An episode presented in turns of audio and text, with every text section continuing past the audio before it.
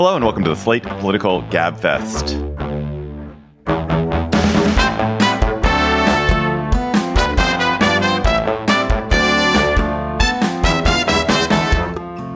June 15th, 2023, the What Could Judge Cannon Do edition. I'm David Plotz of CityCast. I'm in Washington, D.C., back from Canada. Thank goodness. In New Haven, Connecticut, Emily Bazelon of New York Times Magazine and Yale University Law School. Hello, Emily. Hey, David. And a somewhat beleaguered, but not bowed, John Dickerson of CBS Primetime in New York City. Hello, John. Hi, David. Hello, Emily. This week on the Gabfest, Trump is arraigned in Florida. What is going to happen next? How could Judge Cannon shape this case? How will the case warp the Republican primary and the Republican Party? Then, Cop City we will try to understand the huge controversies over Atlanta's plan to build a new police training facility in a forest. And then Eat, Pray, Love author Elizabeth Gilbert delayed publication of her forthcoming novel, which is set in Stalin's Soviet Union, amid criticism that she shouldn't be writing about Russia at a time when it's brutally invading Ukraine. We'll talk about when geopolitics should decide, should shape should determine what art is made and what artists may perform. Plus, of course, we'll have cocktail chatter. And a reminder that we have a live show coming up here in DC. Please join us on Wednesday, June 28th at 6th and I, 6th and I Historic Synagogue at 7.30 p.m. Slate.com slash GabFest Live for tickets. We'd love to see you. It's going to be a really fun night. Uh, it's a great venue. And um, I do think there are news events that we are likely to be talking about. It does seem like this is a pretty newsy time, so you'll get lots of insight from John and Emily and words from me as well. Slate.com slash GabFest Live, Wednesday, June 28th. Judy was boring. Hello. Then Judy discovered ChumbaCasino.com. It's my little escape. Now Judy's the life of the party. Oh, baby, mama's bringing home the bacon. Whoa, take it easy, Judy. The Chumba life is for everybody. So go to ChumbaCasino.com and play over 100 casino style games. Join today and play for free for your chance to redeem some serious prizes. Ch-ch-chumba. ChumbaCasino.com. No purchase necessary. Void where prohibited by law. 18 plus terms and conditions apply. See website for details. Donald Trump pleaded not guilty to 37 federal charges leveled against him by special counsel Jack Smith in a Florida courtroom before a magistrate judge then he went out and immediately campaigned against the charges as a political assault and smeared Smith uh, as well. What is going to happen next legally, Emily? At what, at what cadence? And most importantly, how much of what happens next is determined by Judge Cannon? I mean, pretty much everything is determined by Judge Cannon because now she gets to decide the pace of ruling on um, pretrial motions and all the kinds of what happens next questions. Presumably, unless something happens, she recuses herself for some reason, um, the case goes elsewhere. Okay. You know, pretrial motions, there's lots to mine here. There are these questions about what kinds of evidence the government can introduce. You know, the ruling that Judge Howell made in Washington to pierce attorney client privilege and allow uh, Trump's lawyer, Evan Corcoran, allow his notes. That seems to have been pretty damning important evidence. Will Corcoran testify? Will Judge Howell's ruling hold up now that we're in this different courtroom in Florida? Then there are all these questions about the level of secrecy of the documents that are at issue in the case. And I expect that Trump's lawyers will argue that the government has to talk about those documents publicly in a way that the government will then say, wait a second, there are all these national securities at issue here. We don't want to talk about these things publicly. And it's imaginable that there could be a ruling where the government would have to drop some of that evidence from the case. Um, the third thing I'm watching really closely is is Walt Nauta, the second defendant in this case, who so far is sticking to Trump's side. But it seems pretty clear that he was charged because he did wrong things, like makes false statements according to the indictment. But also, one imagines the government is ho- gonna is hoping that he will turn on Trump, and so watching that dynamic play out in the next weeks and months is also going to be really interesting. I think. John, you have been bathing in this, marinating in it, uh, sweating Trump charges out your pores. Uh, what do you make of his response so far to the charges and how he's campaigned on it? Well, um, it's predictable. And if you read Maggie Haberman's book, it goes all the way back to the very initiating stages of uh, Donald Trump's life in the world, which is to resist, deny, attack the system, um, create diversions. I think the modification he's made as a presidential figure is to do um, two things to turn his personal grievance into a collective grievance. You know, as he says, if they come for me, they're coming for you. Um, uh, the general population's difficulties with holding on to nuclear secrets in their uh, bathroom with a chandelier is a pretty narrow case for the general public. But nevertheless, he is uh, making the case that um, this is somehow connected to his voters and they are buying it. Um, but it's not just the most extreme fans of the former president, but it's within the entire Republican ranks. They see this um, as a politically motivated prosecution, which we can talk about the dangers of that later. But um, the benefit of that for him is that in politics that is devoted or that is driven largely by negative partisanship, which is um, I may or may not like my guy a lot, but I really hate the other team, it frames it. If you might be a person who's uh, inclined to not think so many great things about former President Trump, it frames it in the context of the evil of the other side. And so that has captured the Republican Party ac- according to um, polls. And the secondary thing that that does is that if, in fact, politics is a fight against another team, which is to say the Democrats and the Biden administration, that is so low that they would use the Justice Department to throw their enemies in jail like a third world dictator, then in a competition like that, you need somebody who is you know, a norm breaking, um, uh, sort of uh, rule breaking fellow, and what candidate running is more practiced at breaking rules and being, you know, a junkyard dog than Donald Trump. So it's not just a rallying around him on the on the grievance and affection front, but it almost could the way Trump is doing it and the way his party is helping him, it creates the conditions for uh, his particular set of attributes to be advantaged by this drama. That was so depressing. That was yeah. so depressing and gloomy and it was that was even more depressing than I thought you would. It gets worse. What's the worst? Well, the worst is that it causes people who um, who you know, in the standard of the office, you want people who use their brains and who evaluate evidence and who have a sense of the obligation of the public trust and who, I mean, they're not perfect. They're politicians, right? But but the reason you hold all of these standards that we all fall short of, but that politicians also fall short of, but the reason you keep the standards is you collectively agree that we kind of all gotta gotta kind of try and keep these standards and despite the number of times we fall, the reset, the default position is always trying to, to act with character, to act according to a basic set of um, norms and rules.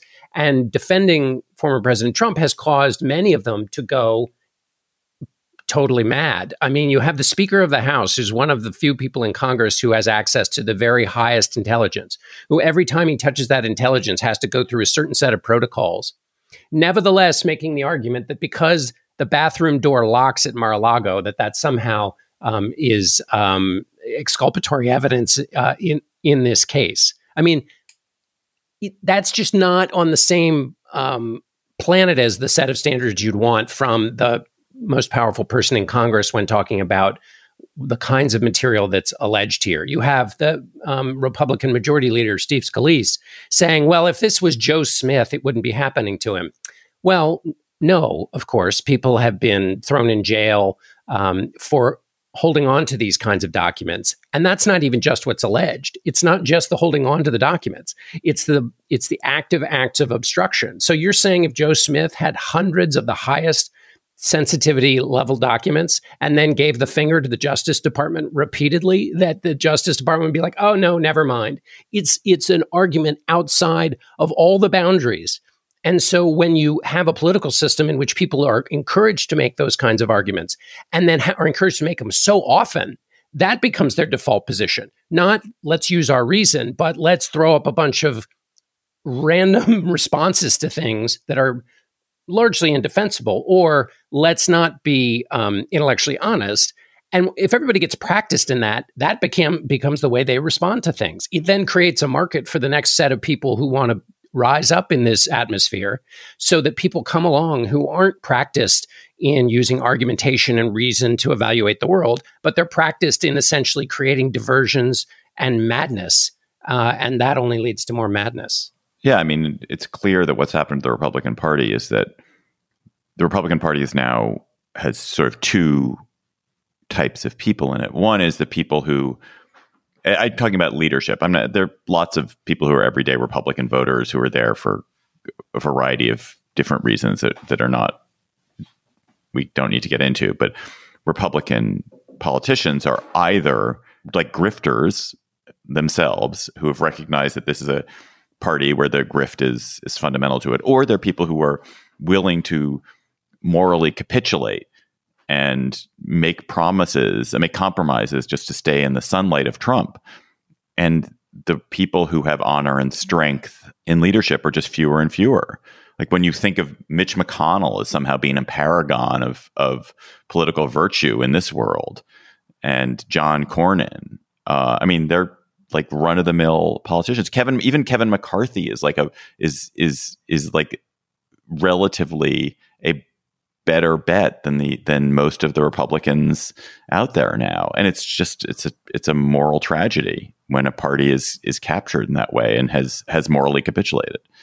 Emily, there was a story in the New York Times on Thursday morning about how the Trump world is planning if they return to the White House to take control of the Justice Department, to end it as an independent agency, to do exactly what they are accusing the Biden administration of doing. That they will, uh, you know, say there's no longer an independent independent uh, independent attorney general and independent judicial process. That the president will decide how all of that stuff goes down. That seems bad. Seems bad. Yeah. Also, Ron DeSantis has signed on to this theory of what's called the unitary executive, where all power resides in the presidency. Um, yeah, I mean, we're talking about norms and laws that are post Watergate for the most part, or at least the strongest version of them. And what's at issue here is a kind of fundamental tension. You have an attorney general who is appointed by the president. The Justice Department is part of the executive branch. But in order to do its duties and to be able to uh, you know, in, indict very high up officials and just um, set priorities, protect national security in a way that is separate from the White House. The Justice Department has had this independence, and we've gone back and forth as a country about what kind of special counsel or special prosecutor role we want to have, what relationship that person should have. Um, to the attorney general, to the courts, to Congress in terms of their authority. And it's not as if everyone thinks that, like, the model we currently have is perfect, but it seems to be allowing for some independence. And the idea that, you know, the attorney general tells Congress during confirmation hearings, I will be making decisions. Um, I will be the last word on American law enforcement. And no, I'm not going to let the president tell me what to do when I face a sensitive situation. That's become really pretty bedrock in American law and politics. And that is what Trump is talking about completely going by the wayside in the middle of, you know, all of his kind of like churning of grievance and rage and fury and unhappiness about what's happening to him. It's all about him. All about him.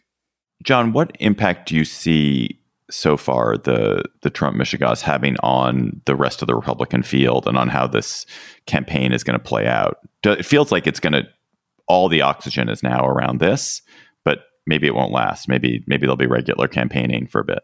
I think all the oxygen is around this and is likely to stay there. You have the self actualization of those who are supporting Trump or those even. I mean, Marco Rubio is a good example. He's you've got the ranking member on the Intelligence Committee who should be a guardian and steward of you know being uh, concerned about the way in which intelligence is handled because it's his beat, and also because he was so um, uh, fulsome in his condemnation of Hillary Clinton, who he said um, was her handling of, of, classified information was disgraceful, unbecoming of somebody who wanted to be president, grossly negligent, damaged national security, put lives at risk.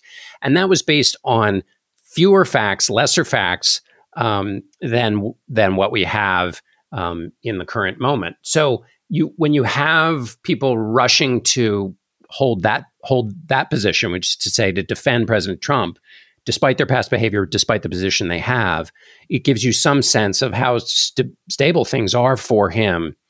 Despite the fact there have been more what are called charismatic dissenters, which is to say people who have defended him before who aren't defending him now. Former Attorney General Bill Barr is one of them who said um, that if half of what is alleged is true, Trump is toast. That there's no weaponization of the Justice Department. You have Michael Luttig, the, the former ju- former jurist that was once a hero in uh, conservative circles, saying this is a legit thing. Mike Pompeo, the former Secretary of State. So that's more than normal, but not sufficient, I don't think. And politically, so there's this tightening around him and it freezes out other conversations. On the other hand, sometimes it has been possible for candidates to to do the spade work in the early caucus and primary states to create their own support. The problem is that there um, are a lot of other candidates trying to do that. So you have the split the vote problem, um, and you you you know have the fact that Donald Trump is a is a singular figure. He's not you know McCain could do it in New Hampshire against George W. Bush. Well, George W. Bush didn't have the hold over the party that Donald Trump does. So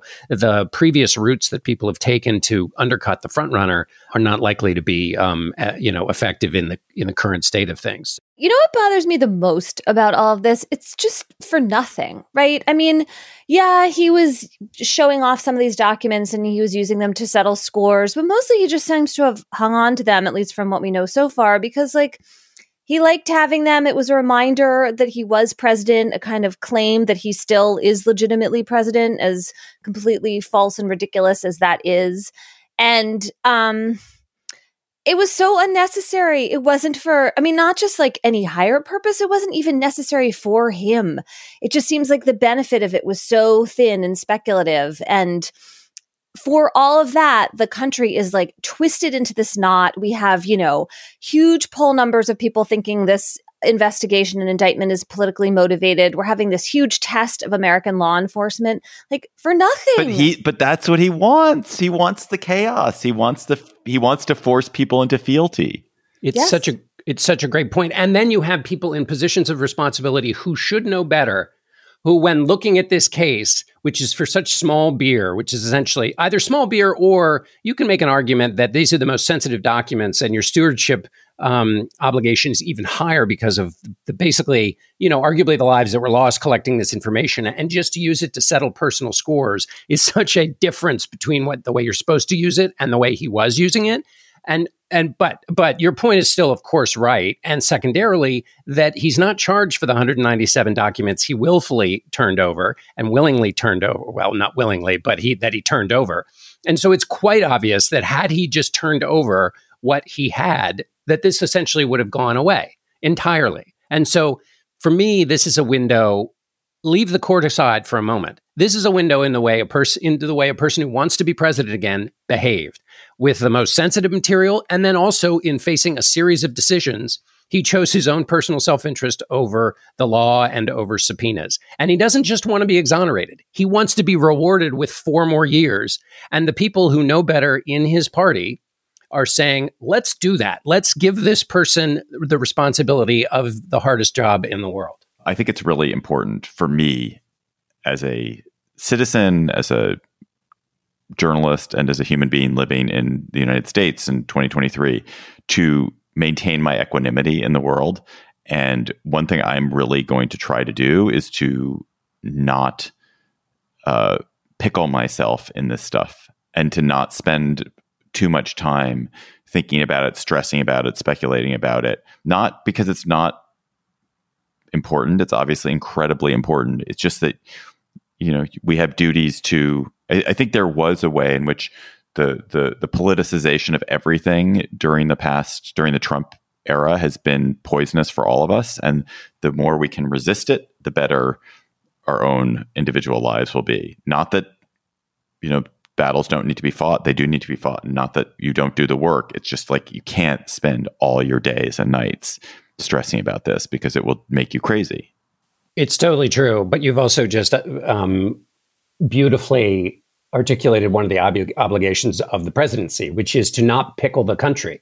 I mean, this is all the result of Donald Trump's behavior, and he is He's basically pickling the country, and only by the kind of courageous effort you're talking about do people keep it from having having it overtake their lives, including his supporters, especially his supporters.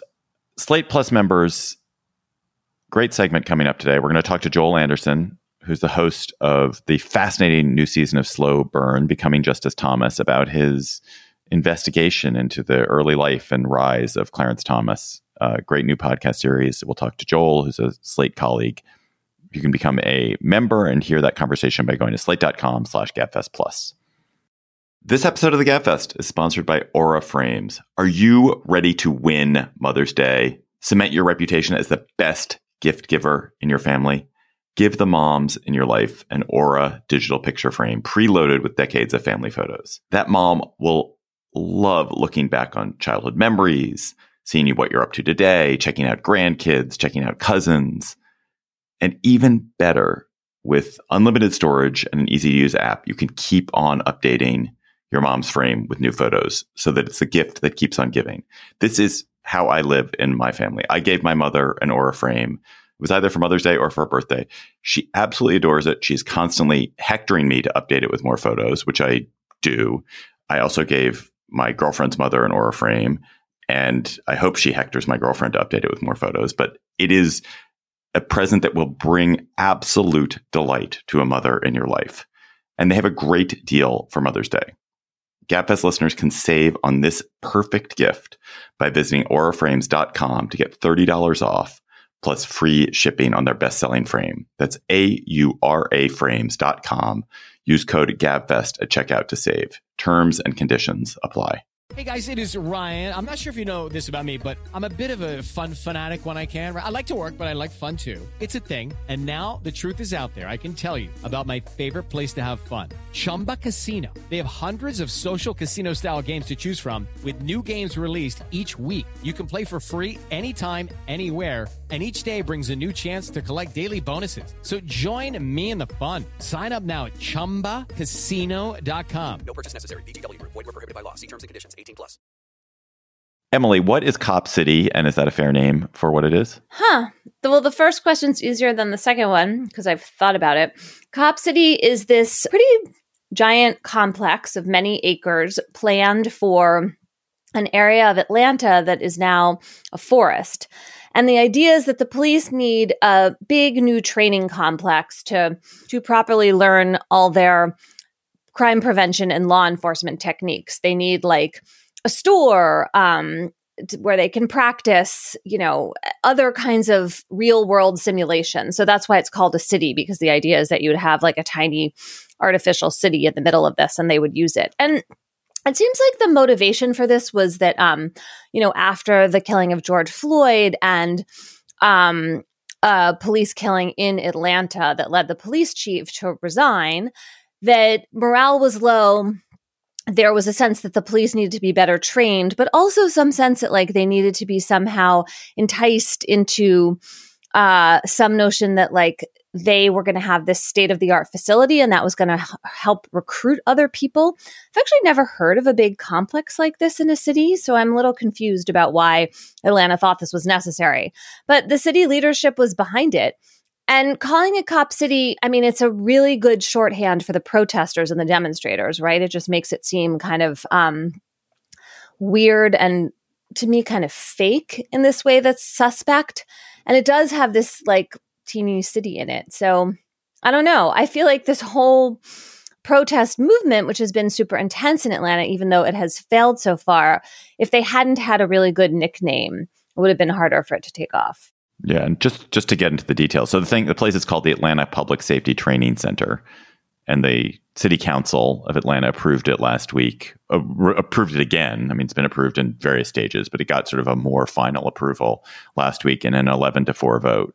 The city will spend somewhere between 30 and 70 million dollars depending on how things work out to build it. There will also be private funding for it on and and I, I think to to to articulate the arguments in favor of it a little bit more, there's this they do train cops in Atlanta, but they train them in a more disorganized fashion. It's, they have facilities all over the city. Um, it's a, it's it doesn't have a it doesn't have a sort of a, as coherent a uh, a curriculum and a coherent a process as they'd like, and it's just geographically disorganized. And this is a way to centralize it and to to make it more state of the art. And it has had basically overwhelming, not overwhelming, but strong majority support from the pretty liberal Atlanta City Council throughout this process. So so while there have been protests, there's also at the same time the political support has been significant throughout this. It has ignited these huge protests, and the, the protests, it seems to be a mix of local and national protesters. It seems to be a mix of people who are protesting on environmental grounds. So that seems like kind of pretextual to me that they're going to take 85 acres of a forest to build this thing. Really? That seems important to me because there isn't so much green space in any urban area. And when you take 85 acres that's currently forested in a city, that does seem like, do you really need to do that? Well, you never need to do anything. Um, but can you do, yeah. I mean, does it, does taking 85 acres of forest like out of a thousand acre forest. Is that a huge deal? It seems like it doesn't seem to me. Maybe I'm all right. So anyway, they're environmental protesters who are extremely annoyed at the 85 acres that are being taken, and then there are protesters who don't like the the way this contributes to the the copification of the world and the militariz- the further militarization of cops and and the the glorification of cops. And those two groups have kind of coalesced around this. No, I don't think so. I mean, it's really been the Atlanta Solidarity Fund that has been, you know, helping to organize this. And I don't want to say that in any kind of nefarious way. Now, three of their leaders have been, um, you know, charged with like RICO crimes, as I think I mentioned last week, and mostly and mismanagement of funds. And mostly it just seems like they were running a bail fund. And I feel really skeptical, at least so far, about this indictment based on what we know about it. The judge seemed to be pretty skeptical too just to get into more of the history, just to, to back up a little bit further, th- through throughout the political negotiations and the political jockeying over Cop City, there have been various protests, and some of these protests have gotten violent. There were, and most dramatically earlier this year, law enforcement killed one protester. And there a cop was shot and wounded. And counterclaims about whether the cop whether a cop was shot first, who shot the cop, first whether the protesters had shot at all. Like, and I, I we're not going to litigate that. We do not know the answer to that. And there have been other disruptive, vandalizing protests, vehicles destroyed, fires set, and there've been an incredibly aggressive response by Governor Kemp and Governor Kemp's law enforcement to to arrest and and severely charge protesters, accuse them of domestic terrorism, charges or file domestic terrorism charges against them. And now that has subsequently turned into this effort to charge the people who have been bailing them out as as conspiracy as part of a criminal conspiracy right yes, emily exactly. That was a good summary. Yeah and i think the pro the res- the crackdown on the protest which has been so harsh and extreme has fueled more of the protest and become its kind of own injustice in the view of the people who are objecting.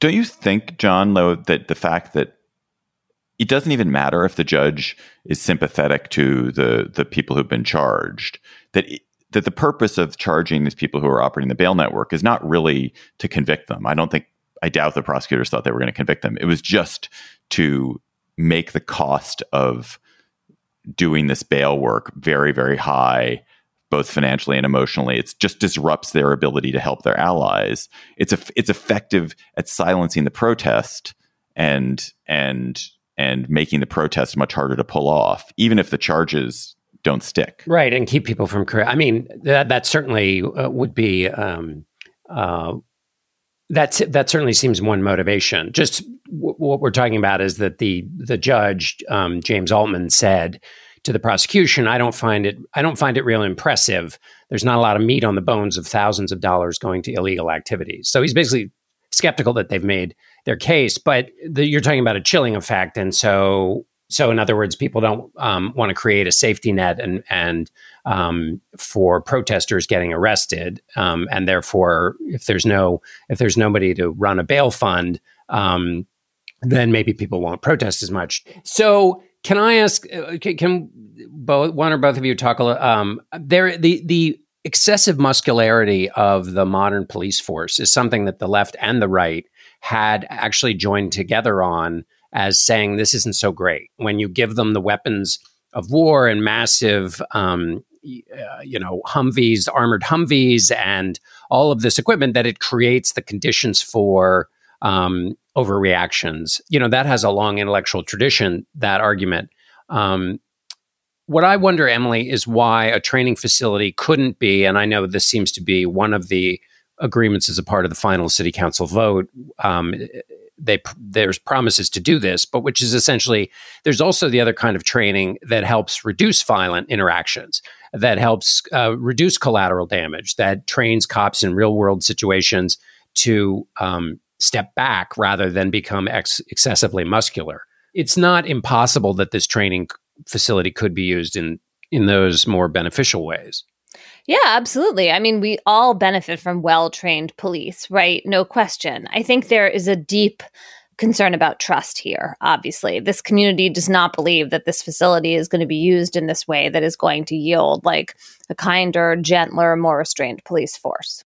But I mean, I think we're in this really interesting moment, which is that the public sentiment about police is in a really weird place right now.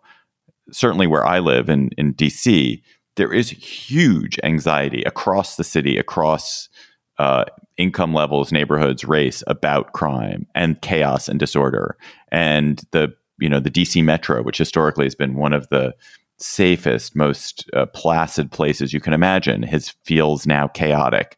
There are rampant carjackings in DC, huge rise in carjackings, like random violence, and at the same time, the police presence in the city has gone down because they've lost so many cops who just don't want to be DC police officers anymore. And so there's this real like we're not where we were in 2020 where there was a, where everyone had or lots of us had come to the recognition that you know there are deep problems with how this country is policed and we need to grapple with them and we're we're somewhere else where people if you cannot maintain a secure safe city, safe neighborhood, safe town, uh, people people will people get very upset. Like, and, and certainly where I live in DC right now, there's a ton of anxiety and fear, and and I think people would accept a, a, like a lot more militarization of the police in DC right now if it meant the city was not so freaking chaotic. Well, that's in a sense the problem. I mean, people's fears and concerns a completely reasonable. But the idea that like, okay, well, the way to fix that is to militarize. Right, is. Yeah, exactly. I mean, we just yeah. have a lot yeah. of counter evidence that it does not work that way, and yet it tends to be the tool that cities reach for. It's the police. That's the big force. You know, when when I write about these issues, sometimes I'm just frustrated by the fact that there's no immediately recognizable word for the constellation of social services and other tactics and you know prevention that you would want like you need some word that like wraps up school good schools and summer youth employment programs and social services and you know alternate Addiction 911 outreach. and and we don't have it and so we have the police so then that's who gets the budget increase in Cup You City. should you should coin that word. I Why should can't you coin that come up with word. You should, or just write about that problem. Yeah. instead of just talking about it here with you guys Couldn't you imagine, Emily? Also, if you were fr- if you were creating a composite, so you're creating the word, and then the composite parts of that word could be taken from the various jurisdictions in which they have great examples of each of one of them, because you know, um, like addiction outreach or or other things that are um, that reduce the chances for these kinds of interactions taking place between police and um, and citizens. I, I want to read that piece. They, it's good. You should, All right. What you need is like the Denver model. It's, it's- you call it the Denver model. Yeah, yeah, because yeah, Denver right, did Except, And ev- yeah. everyone's got to adopt it. Which it reminds me that there is this one example in Denver. That's why it came to mind. Is denver has they- a good example where the they have this- program the STAR program where they send out mental health professionals to calls that require mental health professionals instead of cops. And they've had now, I mean, last time I heard it was 4,000, I think, interactions with citizens, not a single arrest resulting from it. In previous situations, this would have resulted in thousands of arrests and, and sort of situations diffuse. So if you can do that in lots of different ways in lots of different ci- cities, you would improve life. But that doesn't actually stop. I mean, that doesn't stop kids carjacking. Well, that's why I feel like it's not just that. Like that's an important component, but actually you're talking about a lot of different ways. Basically, you need people to feel like they have an investment and a sense of possibility in their society. And in a lot of neighborhoods of high concentrations of poverty, people do not feel that way for good reasons. Can I one tiny little national political pro- uh, point that occurred to me as I was doing the research for this, which is if in fact the the sitting president were as much of a captive of the super hyper woke um, defund the police forces of his party, which isn't to say that those don't exist, but um, if he were as captive of all of that, wouldn't you imagine that he would rush into the middle of this story and associate himself with the people uh, resisting Cop City. I'm not saying whether Joe Biden would do that. Clearly, he's not doing it, and he's not doing it for a bunch of different reasons. But if you if you accept the frame of the opposition that says he is hyper captive of the defund the police forces in his party, and he's not, is my point. Well, and it goes beyond that. I mean, I was watching the graduation at Bard College uh, earlier this month or last month, As and one does. As one does, I knew someone who was graduating, and Senator Warnock was the speaker, and the students protested him because of his position on Cop He's too because Senator Warnock's too right wing. yes, and it was Yeah, about no, Cop I mean- City. right? He says, I think the choice, he says, I think the choice between public safety and justice is a false choice. No, you're exactly right. This is my point. This is exactly my. And that's the hmm. way he won Georgia, by the way. We have a new Gabfest reads coming out in your feed this weekend. Uh, every month, you know, we one of us reads a book and talks to the author about a book that we're fascinated by. And Emily has new Gabfest reads on Animal Liberation Now from Peter Singer, which I cannot wait to listen to. I had such a great time talking to Peter Singer. It was totally eye opening. I really admire the writer Elizabeth Gilbert. Uh, not so much for Eat, Pray, Love, which I actually have never read, so I don't know whether I would admire her for it or not. Oh As for my her God. What magazine- a lacuna in your reading past. Continue Okay, on. maybe I'll read it. Uh, I admire her magazine reporting from the 90s. There was this essay that she wrote for GQ, uh, which I still think about. It's about somebody turning down a marriage proposal. And it's one of the most gorgeous things I've ever read. But I was pretty bummed when I heard that she was going to delay indefinitely the publication of her next novel, The Snow Forest, because of objections from people who don't like that her novel was set in Russia. Um, she posted a video. I'm going to quote her I've received an, an enormous, massive outpouring of reactions and responses from my Ukrainian readers expressing sorrow, anger, sorrow, disappointment, and pain about the fact that I would choose to release a book into the world right now. Any book, no matter what the subject of it is, that is set in Russia, it is not the time for this book to be published. I, I do not want to add any harm to a group of people who have already experienced and who are continuing to experience grievous and extreme harm. So, The Snow Forest, which was supposed to come out in early 24, is a novel. It's based on on I mean this is a totally separate issue and I think I've chatted about this before. One of the most incredible stories that has ever been told about a true story about a family of four that fled Stalin's oppression of their religious order and went deeper and deeper and deeper into Siberia and ultimately spent more than 40 years hundreds of miles from anyone else on earth in the most forbidding coldest wilderness on the planet until a Soviet mining crew stumbled upon them in 1978 so from the accounts that have been told, Gilbert's novel did nothing to glorify the Russian government, glorify Russian institutions, Soviet institutions. In fact, it is extremely critical of the sort of the government at, at the time. It has nothing to do with what's happening in Russia now, has no possible connection to this war. So it is clearly a wrong decision. I think it's obviously a wrong decision, though it is her right to do it. She controls the book, but it's morally wrong, right, John? Yeah, I mean, I, I kept trying to find uh, the complexity, uh, the what was wrong with my hot take, which was that this is a mistake, that you're throwing the baby out with the bathwater, that there's no connection between telling this story about Russians and what's going on in Ukraine. That the whole point is that this is Vladimir Putin's war, not the war of the Russian people. Although you can make the case, you know, obviously some of them support him, and it's easier to make the case that Russian inspired culture um, should be boycotted. Although Philip Kennicott in the Washington Post made a really smart point even about that, saying that when you boycott an entire culture, you end up throwing out and this. And now I'm talking about culture as produced by Russians, which is a, a, a category different. And I don't mean to stray, except just to give give this point, which is that that culture is often counterculture.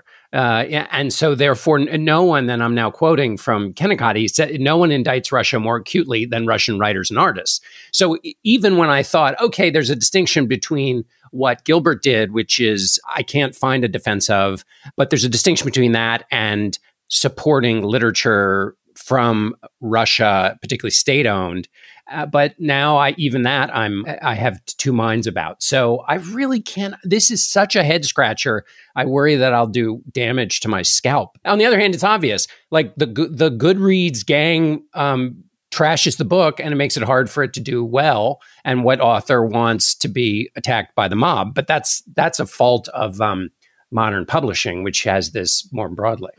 Well, and also, I mean, I'm sorry to pile on, but if there's anyone who could withstand that, it would be Elizabeth Gilbert, this enormous best selling author. I'm not even sure I believe that it would have hurt the sales. Like maybe a little bit, but you know, hundreds of people dinging you on Goodreads who haven't even read the book.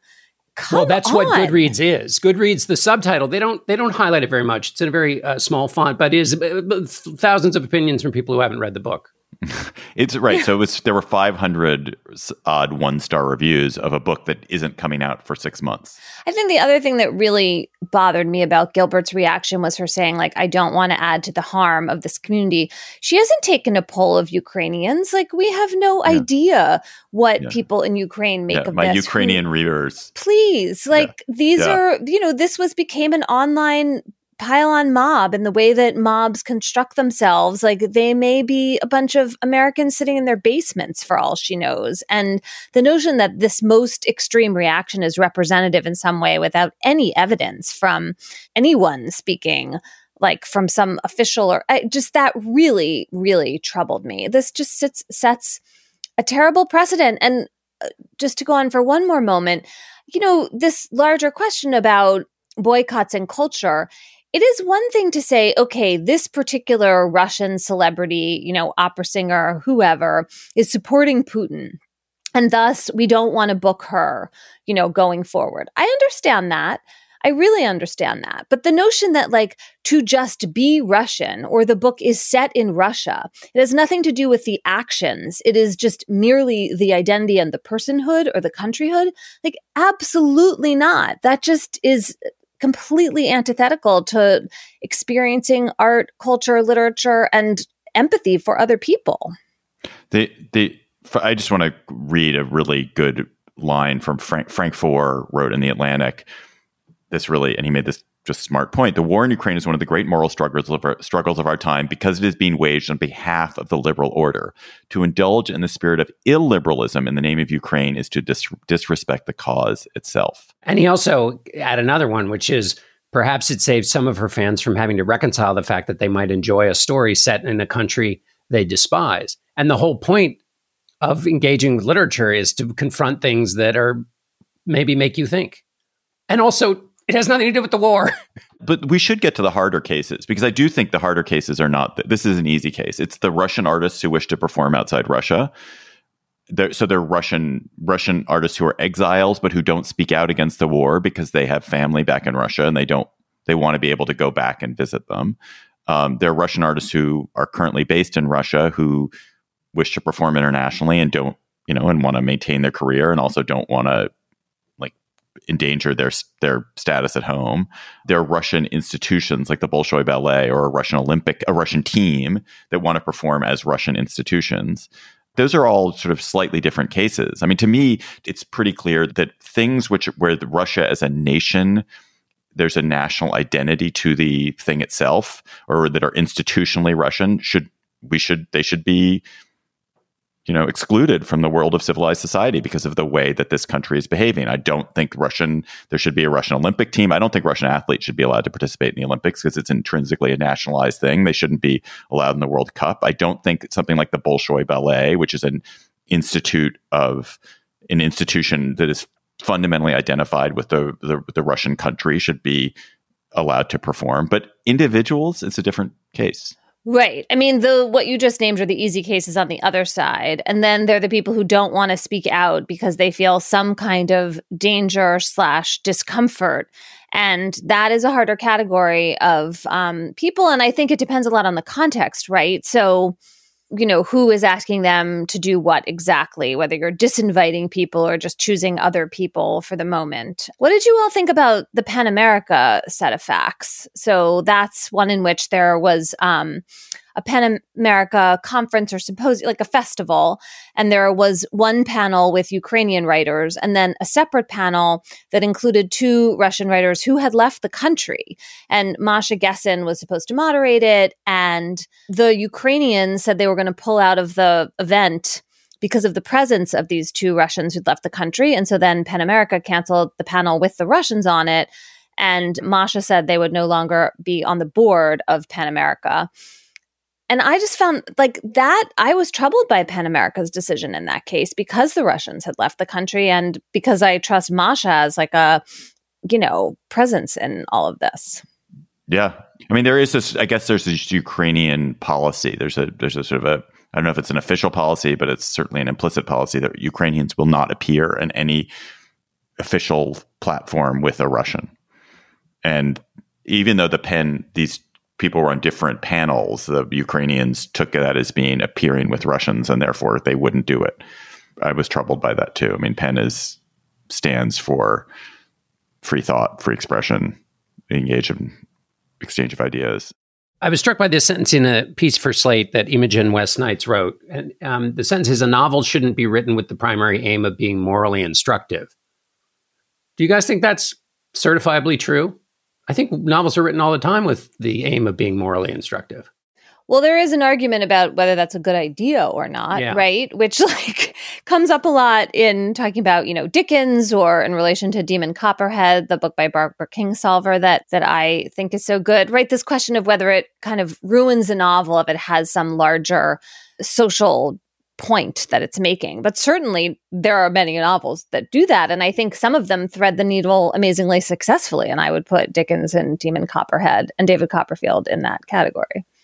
Yeah, and also the voice that a writer writes with has a moral thrust behind it, and presu- and the and the characters are arranged to behave in a way that sends a moral message. I mean, you, it's almost inescapable. Just want a couple of, I, I want to go back to the harder cases, like the Russians who can or cannot perform or do their professions outside of Russia right now. I think so much of the strength of America during the Cold War was that we distinguished the state from the people, that we recognized and cherished the humanity of Russian individuals and distinguished them from the horrible state they lived under. And so there was this, you know, get them to get Russians to love American music, get them to appreciate American jazz, get them to to be aware of American writers and and appreciate individual Russians who kind of can make gestures towards us. And to and that distinction between individuals in the state they live under is incredibly important. And i feel like it, it has collapsed not just in this case of russia but in lots of like people have, have people's identities have been compressed into whatever the worst aspect of their identity you can identify is and that therefore you lose that kind of individuality. And so in a way i feel like there shouldn't be any one policy about how how you treat individuals every individual like you know you treat each case as its own unique case like is this a person who is representing something wonderful to humanity and stands against the values that Putin represents, then let's have them perform, have them, you know, celebrate them, honor them, and cherish them. And if then there are people who are the opposite, and and those people you don't give an audience to. I think what's hard is trying to decide what kind of action you think the individual has to take in order to surmount the hurdle of like terrible countryhood, right? Because like mo- for the most part, nobody asks Americans to like go, you know, apologize in some huge way for our country every time we try to perform or do anything abroad, even though like America has plenty of sins. And obviously, this is the same for most countries in the world. Russia is doing something particularly terrible right now. And so, for good reason, there's an onus on Russians to have some kind of stance about it. I realize the thing that really troubles me is the idea that Ukrainians have a veto over what the rest of us should hear. I mean, Ukraine has a they are with the bravery of Ukrainians. What Ukraine has done in the world is extraordinary. That the fight that they're engaged in is a is a morally just fight, and we should support them. But the fact that a Ukrainian you know the Ukrainian government doesn't want me to do something or listen to something or hear something should not it should not be dispositive. That should not be the answer. It should not be there's a Ukrainian veto over the ears of Americans because of something that Ukraine has decided on. That's I think that's where I come down. Yes, and just to make sure nobody misunderstands that that's not even the case with Elizabeth Gilbert. That in, that even Right, the Ukrainian right. position on Russian art is not their position is not you cannot write about the country of Russia in another era. let's go to cocktail chatter when you're having a a white Russian on your porch You're not allowed to. probably shouldn't be having a white Russian don't have a white Russian what are you going to be chattering about John Dickerson I'm going to be chattering about the fact that one of Jupiter's moons, um, Enceladus, had five of the six elements necessary to sustain life. And now researchers have found number six. So the bingo card is full, which means that it is possible that um, the ocean worlds under the layer of ice on Enceladus might um, be habitable. Might, there might be life on there. But as Bill Harwood of CBS pointed out, Bill knows all things planetary and spacecraft. The whole concept of what actually life is, we have one, we have an example of one life on Earth. And so that's one of the f- fantastic things about this discovery and the future missions to go um, explore it and find the truth of it is that um, we may discover an entirely new kind of life, which is amazing. And also, I just like the um, way that this data is collected. Enceladus has these geysers that shoot out ice water, and that that's how they were able to find. Um, the sixth element, by the way, was phosphorus. We have been able to measure and find that it has these six elements that are necessary um, for life. So, book your travel plans now, kids, because um, you can uh, you could spend a package holiday at Enceladus uh, in the under underground ocean. and the ice geysers Can we get Love to an the ice moon of. Jupiter? That seems so far away. you know not It's true. It's, it's not like going to Delaware I'll tell you that definitely much farther Downer than- here, but I don't Yeah. think it's right off of I ninety five. Dewey Beach is, uh, although given what happened to I ninety five, it might take you longer to get uh, through ninety five than the moons of Jupiter. Emily, what's your chatter? That was a that was a great that was a great Northeast Corridor little reference there, John. Well played. Yep. I have two nonfiction recommendations for this summer. Um, one is The Forgotten Girls by Monica Potts. It's um, a book about Monica's um, hometown in Arkansas, told through her friendship with um, one particular girl who was she was very close with growing up. And Monica's trying to understand what happens to young women in deeply rural conservative communities through this friend's experience. It's just a really excellent, sensitive portrayal of um, Southern rural growing up. Really good book. And then the second book is coming out in July. It's called When Crack Was King. It's by Donovan Ramsey. And it's um, about the crack epidemic in the 80s and 90s, which, you know, since that's my growing up time, and I grew up in Philadelphia and then moved to New Haven, two cities hard hit by crack. I think that Donovan's right that there hasn't been enough attention to this particular facet of, um, you know, what we now think of as all the punishment of mass incarceration, but also just the incredible damage that drug did. And he tells the story through some really memorable, unlikely characters. So, The Forgotten Girls by Monica Potts and When Crack Was King by Donovan Ramsey. My chatter much jollier. I started watching a fantastic TV show. Oh, last night. good. I need a TV show. It's called Muster Dogs.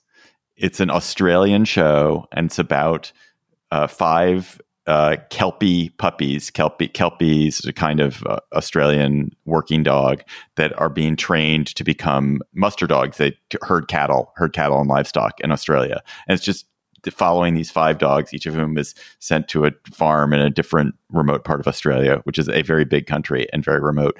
Um, and the dogs are unbelievably cute, and the owners are unbelievably charming, and it, the the footage is so beautiful, and it's just like it's it's pure delight. And also, everyone speaks with Australian accents, and who could object to that?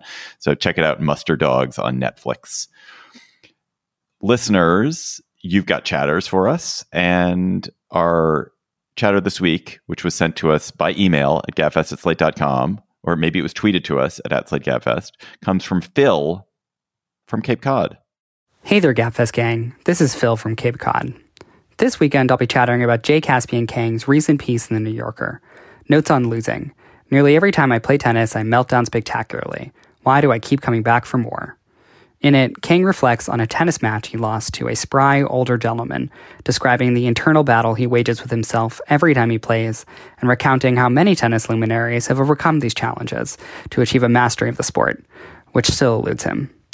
As someone who's played tennis all my life, I was particularly struck by his explanation of how some players can win simply by grinding and paying attention to the most unglamorous parts of the game.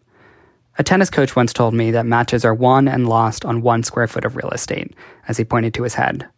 Much like Kang, I have always been drawn to this challenge against myself, even as my intramural sparring partner sometimes gets the better of me. I loved Jay's piece. And in keeping with um, Phil's chatter, Jay recommends this book called Winning Ugly, I think, by Brad Gilbert. And I now this is reminding me that I got to go order it to try to save myself from all of my unnecessary losses on the tennis court. Which which raises an, another question to me, which is you have this the dominance in men's tennis of basically three players. Um, and what is there some fascinating or interesting thing to say about the commonalities between their brains, given the role that the brain plays? Do they all have the same? While their styles might be different, do they all have the same brain wiring that has allowed them to succeed because it is such a mental game?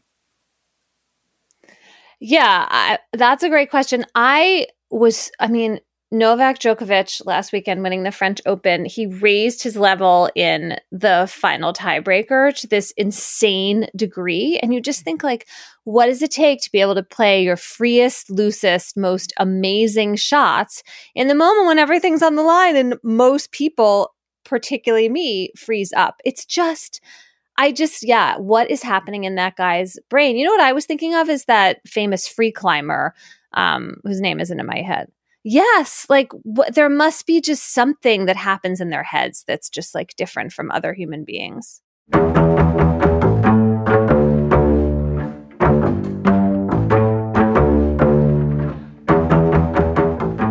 That is our show for today. The Gabfest is produced by Shayna Roth. Our researcher is Julie Huygen. Our theme music is by They Might Be Giants. Ben Richmond is Senior Director for Podcast Operations, and Alicia Montgomery is the VP of Audio for Slate. Please email us at gabfest at slate.com with your chatter. And please join us on June 28th in Washington, D.C. for a live show or also a live stream of that show. If you can't make it to D.C., there's also a live stream. For Emily Bazelon and John Dickerson, I'm David Plotz. Thanks for listening. We'll talk to you next week.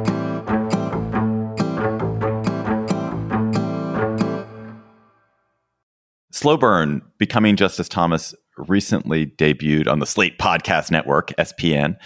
Hosted by Slate's Joel Anderson, the four part series traces the pre Supreme Court life of Clarence Thomas from his childhood in Georgia to his years at Holy Cross and Yale Law School to his staff lawyering for a chemical company and a Missouri senator to the EEOC. Um, Joel Anderson of Slate joins us. Joel, congratulations on Slow Burn. It's fascinating. Thanks for having me on. What do you think that Americans or broadly, or even you, not know about Clarence Thomas, not see about Clarence Thomas that you now know and see after having spent all this time with him for months? That's an interesting question. I guess probably there are a lot of, you know, biographical tidbits that are sort of surprising. You know, the wanting to be a priest, um, the, you know, the flirtation with left wing politics when he was in college, you know, that sort of stuff. But I think for me, just just personally, and, and it kind of starts with me going to his mother's home. I kind of didn't realize how rooted in the black community he was. I think growing up, there was this sort of this assumption that um, he was a creation of white institutions, you know, from Catholic schools, you know, Yale Law and the Republican Party, right? Um, the, you know, the Reagan administration. But no, that's not actually it. Um, he gets into his conservatism through black conservatives.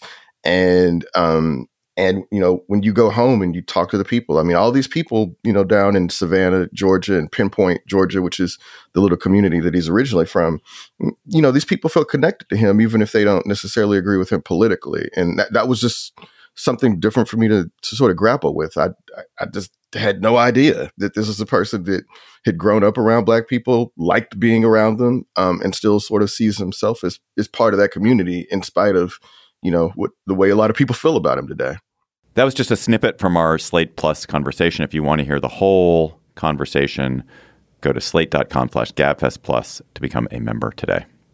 With the Lucky Land slots, you can get lucky just about anywhere. This is your captain speaking. Uh, we've got clear runway and the weather's fine, but we're just going to circle up here a while and uh, get lucky. No, no, nothing like that. It's just these cash prizes add up quick. So I suggest you sit back, keep your tray table upright, and start getting lucky.